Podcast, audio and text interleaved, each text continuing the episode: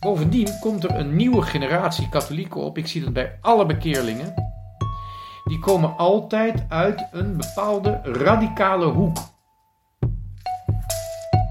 In deze podcast gaat Pater Elias op zoek naar wat echt is. Hij gaat de uitdaging aan om een zo helder mogelijk beeld te vormen van hoe de wereld in elkaar steekt. Dit is de Pater Podcast.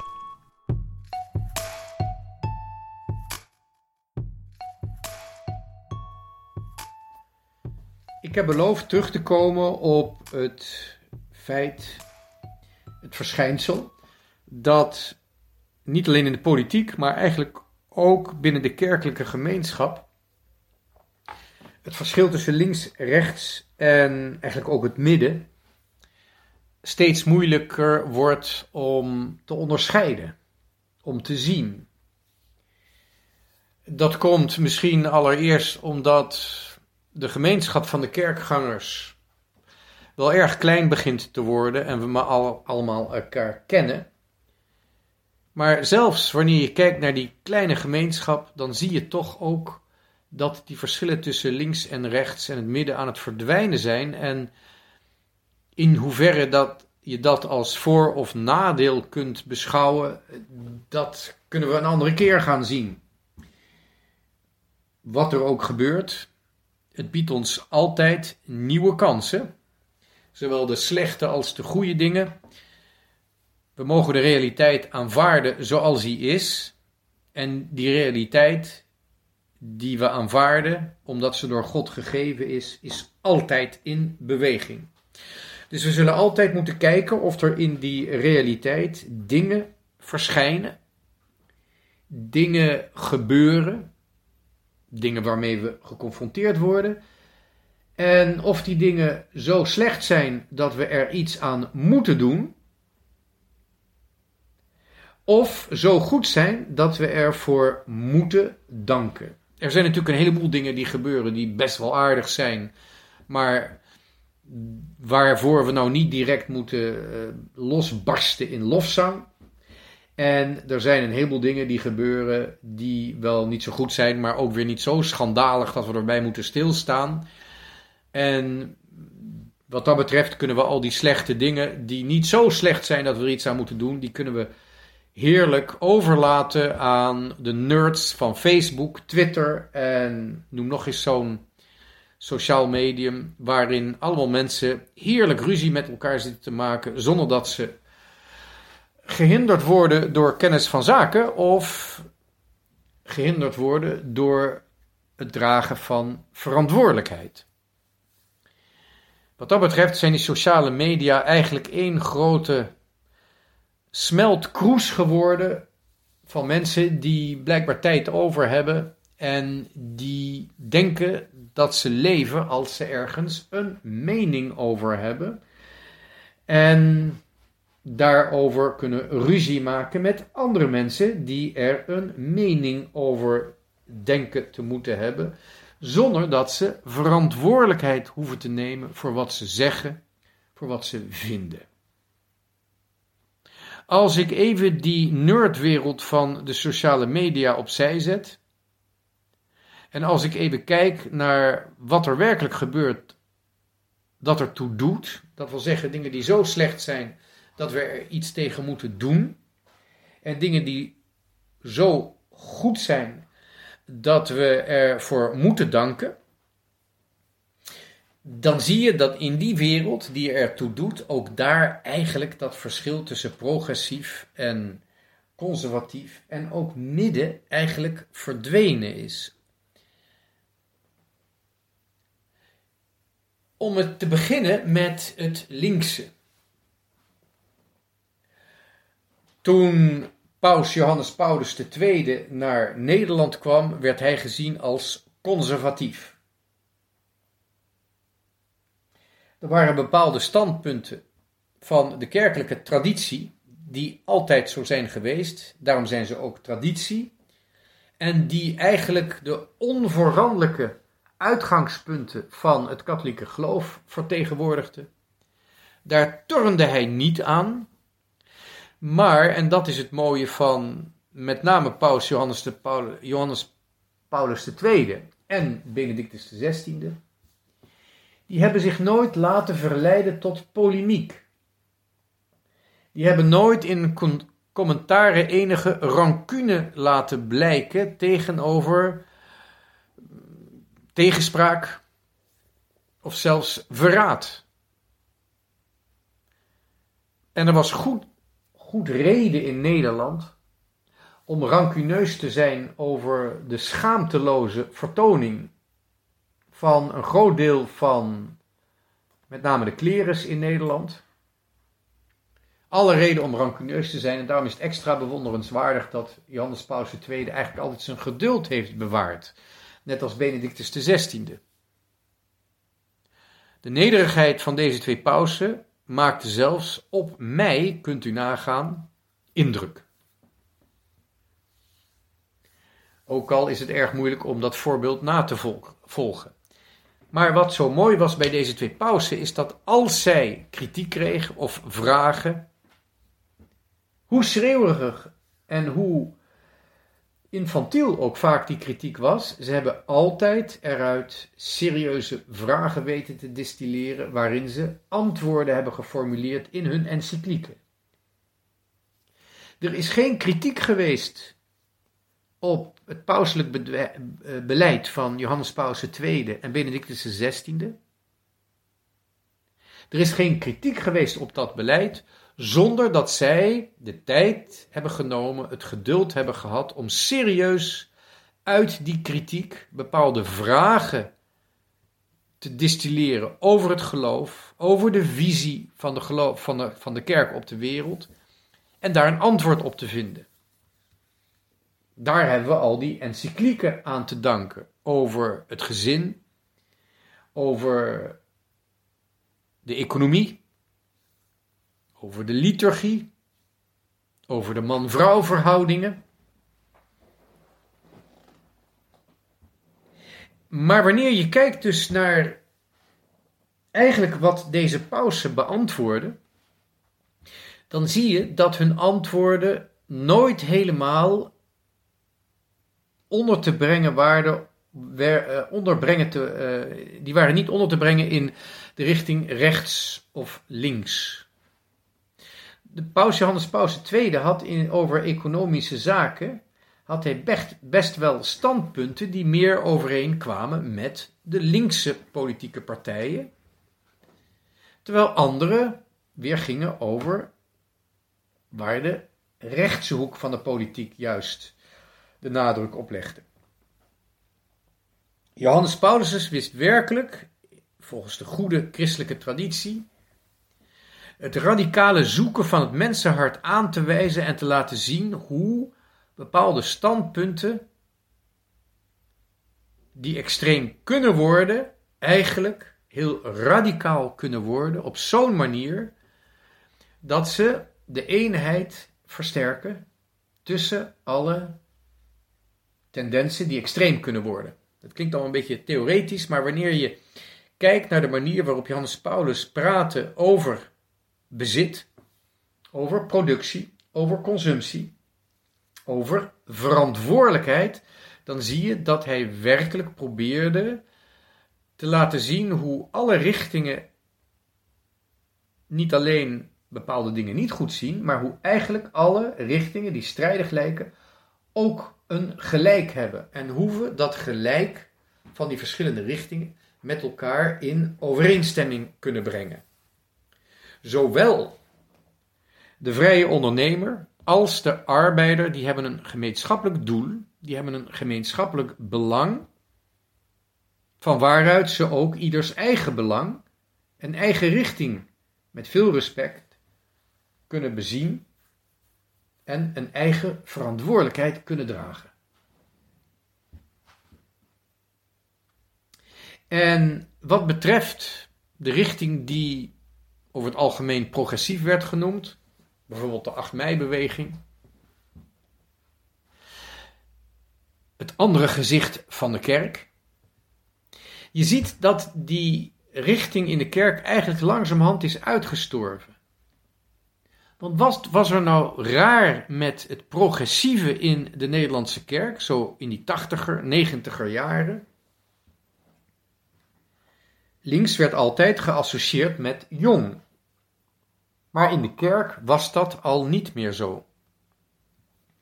Ik kan me nog goed herinneren dat tijdens het pausbezoek de linkse progressieve richting, dat waren vooral de wat meer bejaarde broeders en zusters van de religieuze congregaties. Het waren de wat oudere priesters die, uit, die eigenlijk waren opgeleid in de zestiger jaren in seminaries. Vanuit een kerkbeeld dat misschien in die tijd hun hoop had gevoed, hun idealisme had gesteund, maar dat uiteindelijk niet was uitgekomen. Het was merkwaardig om te zien hoe tijdens het pausbezoek juist de jongeren die er wel in geloofden en die qua liturgie, maar ook qua opvattingen over gezin, die jongeren waren vooral conservatief, volgens die criteria. Ze geloofden in het huwelijk, ze geloofden in, het huwelijks, in de huwelijkstrouw. Ze geloofden in een mooie liturgie. Het waren juist de jongeren die in die tijd, je zou kunnen zeggen, rechts waren of conservatief waren. Of traditioneel waren. Terwijl het de wat oudere generatie was die vooral links was en progressief. En die met de tijd eigenlijk, ook al hadden ze nog de meeste invloed in de kerk, ze hadden ook de middelen in handen Vergeet u niet dat een heleboel religieuze gemeenschappen barsten van het geld. Dat juist die generatie eigenlijk om te beginnen steeds rancuneuzer werd, steeds heftiger identiteitscrisis kreeg en uiteindelijk is uitgestorven. Je hoort er eigenlijk niets meer van. Wat er nu vooral in de kerk nog over is, en wat op de toekomst let, dat is eigenlijk die groep die toen jong en conservatief was, met er een oudere groep die, godzijdank, nooit rancuneus is geworden over die progressieve kerk die maar niet lukte. De 8 mei-beweging is natuurlijk al jaren geleden opgeheven. En er zijn een heleboel religieuzen die misschien wel bij die progressieve stroming hebben gehoord, die over zijn, maar die aan de andere kant, ook al is die revolutie niet geslaagd, niet religieus zijn, niet rancuneus zijn geworden. Wel religieus, maar niet rancuneus. En eigenlijk merk ik dat die jongere generatie, waar ik toe hoor, die inmiddels ook ouder aan het worden is, dat die eigenlijk helemaal niet zo moeite heeft om met die oudere generatie. Je gaat er misschien niet misschien in een klooster wonen, maar om daar een babbeltje mee te maken en om respect voor elkaar te hebben. Want ook die oudere generatie, die had natuurlijk gewoon uit kunnen treden. Die had een andere religie kunnen aannemen, maar dat hebben ze niet gedaan. En het is niet alleen maar uit gemakzucht. Bovendien komt er een nieuwe generatie katholieken op. Ik zie dat bij alle bekeerlingen. Die komen altijd uit een bepaalde radicale hoek. En je ziet bijvoorbeeld dat na de bekering van um, Eva Vlaardingenbroek, um, heel politiek kerkelijk, wat het ook is, maar links op tilt gaat op tilt slaat. Van kijk nou eens weer een ultrarechtse erbij. Maar wanneer je kijkt naar de meeste bekeerlingen van vandaag, de jonge bekeerlingen, die komen niet zozeer van links of rechts, maar die komen van iets dat radicaal is. Ze hebben radicaliteit gezocht in links of in rechts. Maar ze kwamen misschien af en toe in een vorm van extremisme terecht. Maar dat was toch niet bevredigend. Ze zochten de werkelijke radicaliteit. Ze wilden zich aansluiten bij een onveranderlijke waarheid, een eeuwige waarheid, en daaraan, vanuit hun eigen verantwoordelijkheid, een eigen bijdrage leveren. Eerst wilden ze zich die eeuwige waarheid eigen maken in het geloof, maar ze wilden ook van de verrezen Christus, de opgestaande Heer, wier graf nu leeg is, zij wilden ook als het ware een waarheid van de Heer worden. Ze wilden een eigen bijdrage leveren. Ze wilden een eigen waarheid maken vanuit hun geloof, een eigen waarheid worden van Jezus Christus. Het, is altijd, komt altijd van twee kanten, de liefde. De waarheid ontvang je van Christus en je beantwoordt Christus door een eigen waarheid vorm te geven in je leven. In het geloof aanvaard je het woord, in de liefde en de hoop geef je een antwoord op het woord. En ik zie dat bij die nieuwe generatie eigenlijk, ze zoeken naar een authentieke radicaliteit, maar ze komen zowel van linkse als van rechtse hoek. En ik vind dat een ongelooflijk bemoedigende tendens. En het klopt. De nieuwe bekeerlingen hebben over het algemeen een enorm respect voor de traditionele liturgie. En ik denk ook dat die Tridentijnse of traditionele mis een grote toekomst heeft. Ook al worden er door regels af en toe perken aangesteld. Er zijn mensen in Rome die het er erg moeilijk mee hebben, maar ik denk dat ze niet bang hoeven te zijn. Wanneer het geloof werkelijk radicaal wordt beleefd, kan er alles gebeuren. Dan ben je niet meer onder te brengen bij links of bij rechts. En de middenmoot in het geloof is uiteindelijk ook gewoon verdwenen. Het valt mij op, ik heb het over links en rechts gehad, dat dat eigenlijk al niet meer categorieën zijn waarin je gelovende mensen kunt onderbrengen. Maar waar is die middenmoot gebleven? Wat mij opvalt is als ik ergens de ziekenzalving moet geven, dan wordt dat gedaan uit respect van de kinderen en kleinkinderen voor oma of opa. Dat gebeurt nog wel.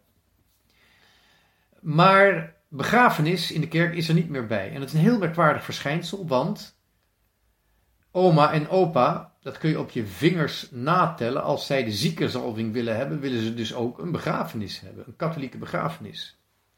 Maar omdat opa of oma enkele uren na het overlijden al koud zijn en niks meer te willen hebben, wordt gewoon die katholieke begrafenis maar even overgeslagen.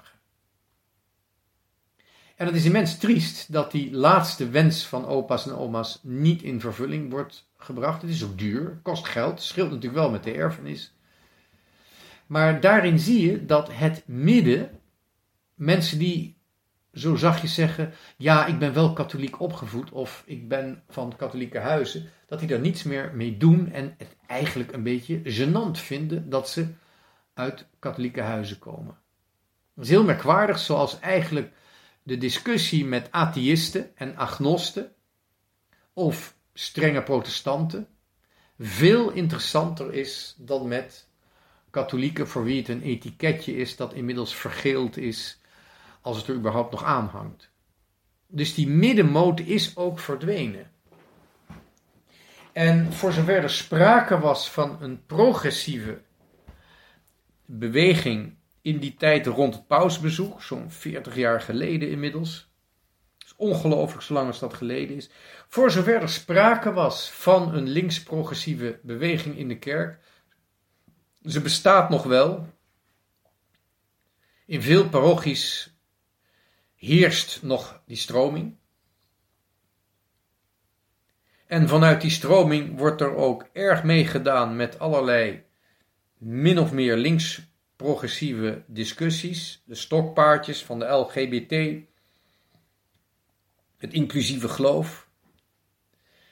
Maar zoveel tijd hoef ik er niet aan te besteden of aan te verdoen Omdat dat nou precies de kerk is die aan het verdwijnen is.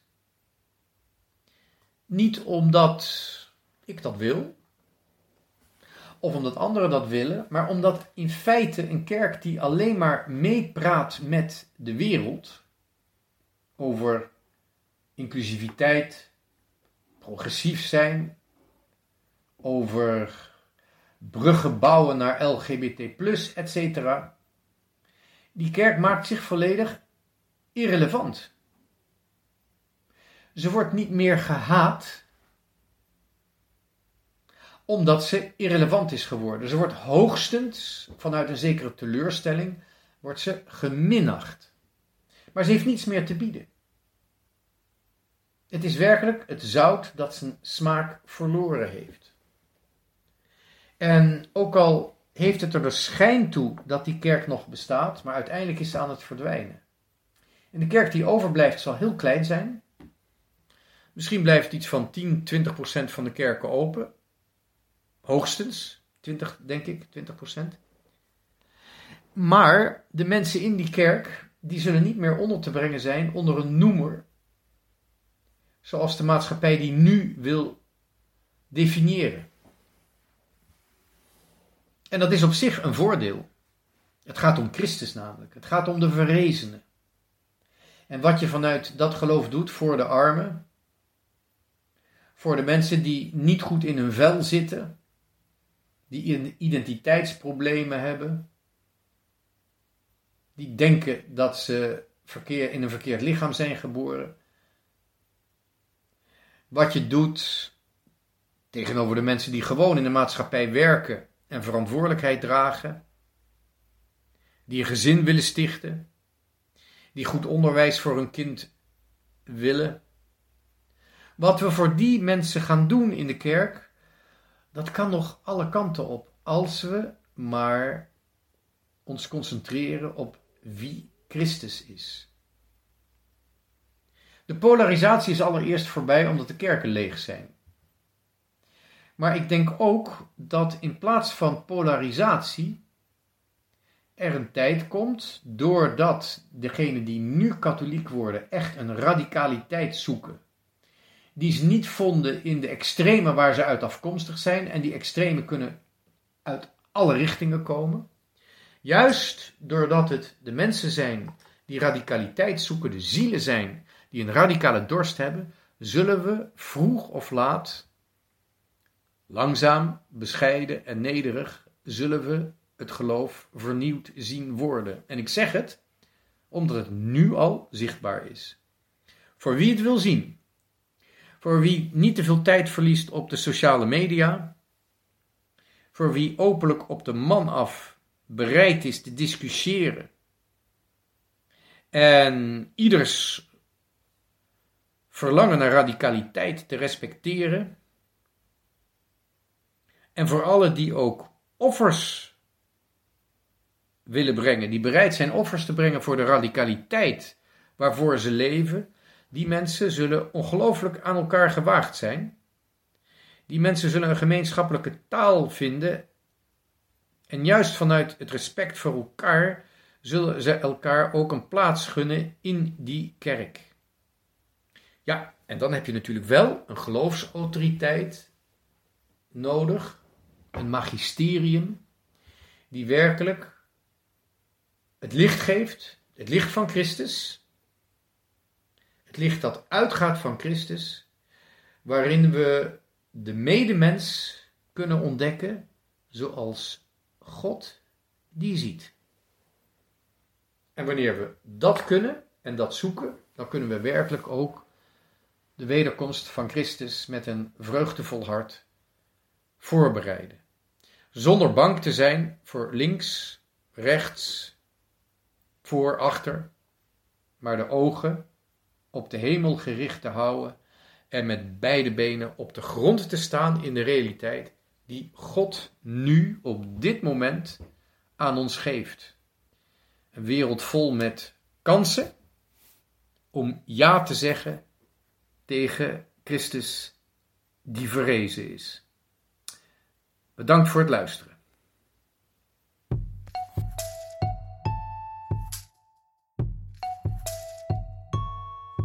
Dit was de Radio Maria Pater Podcast met Pater Elias. Deze podcast is online terug te luisteren via de website van Radio Maria en andere podcastplatforms.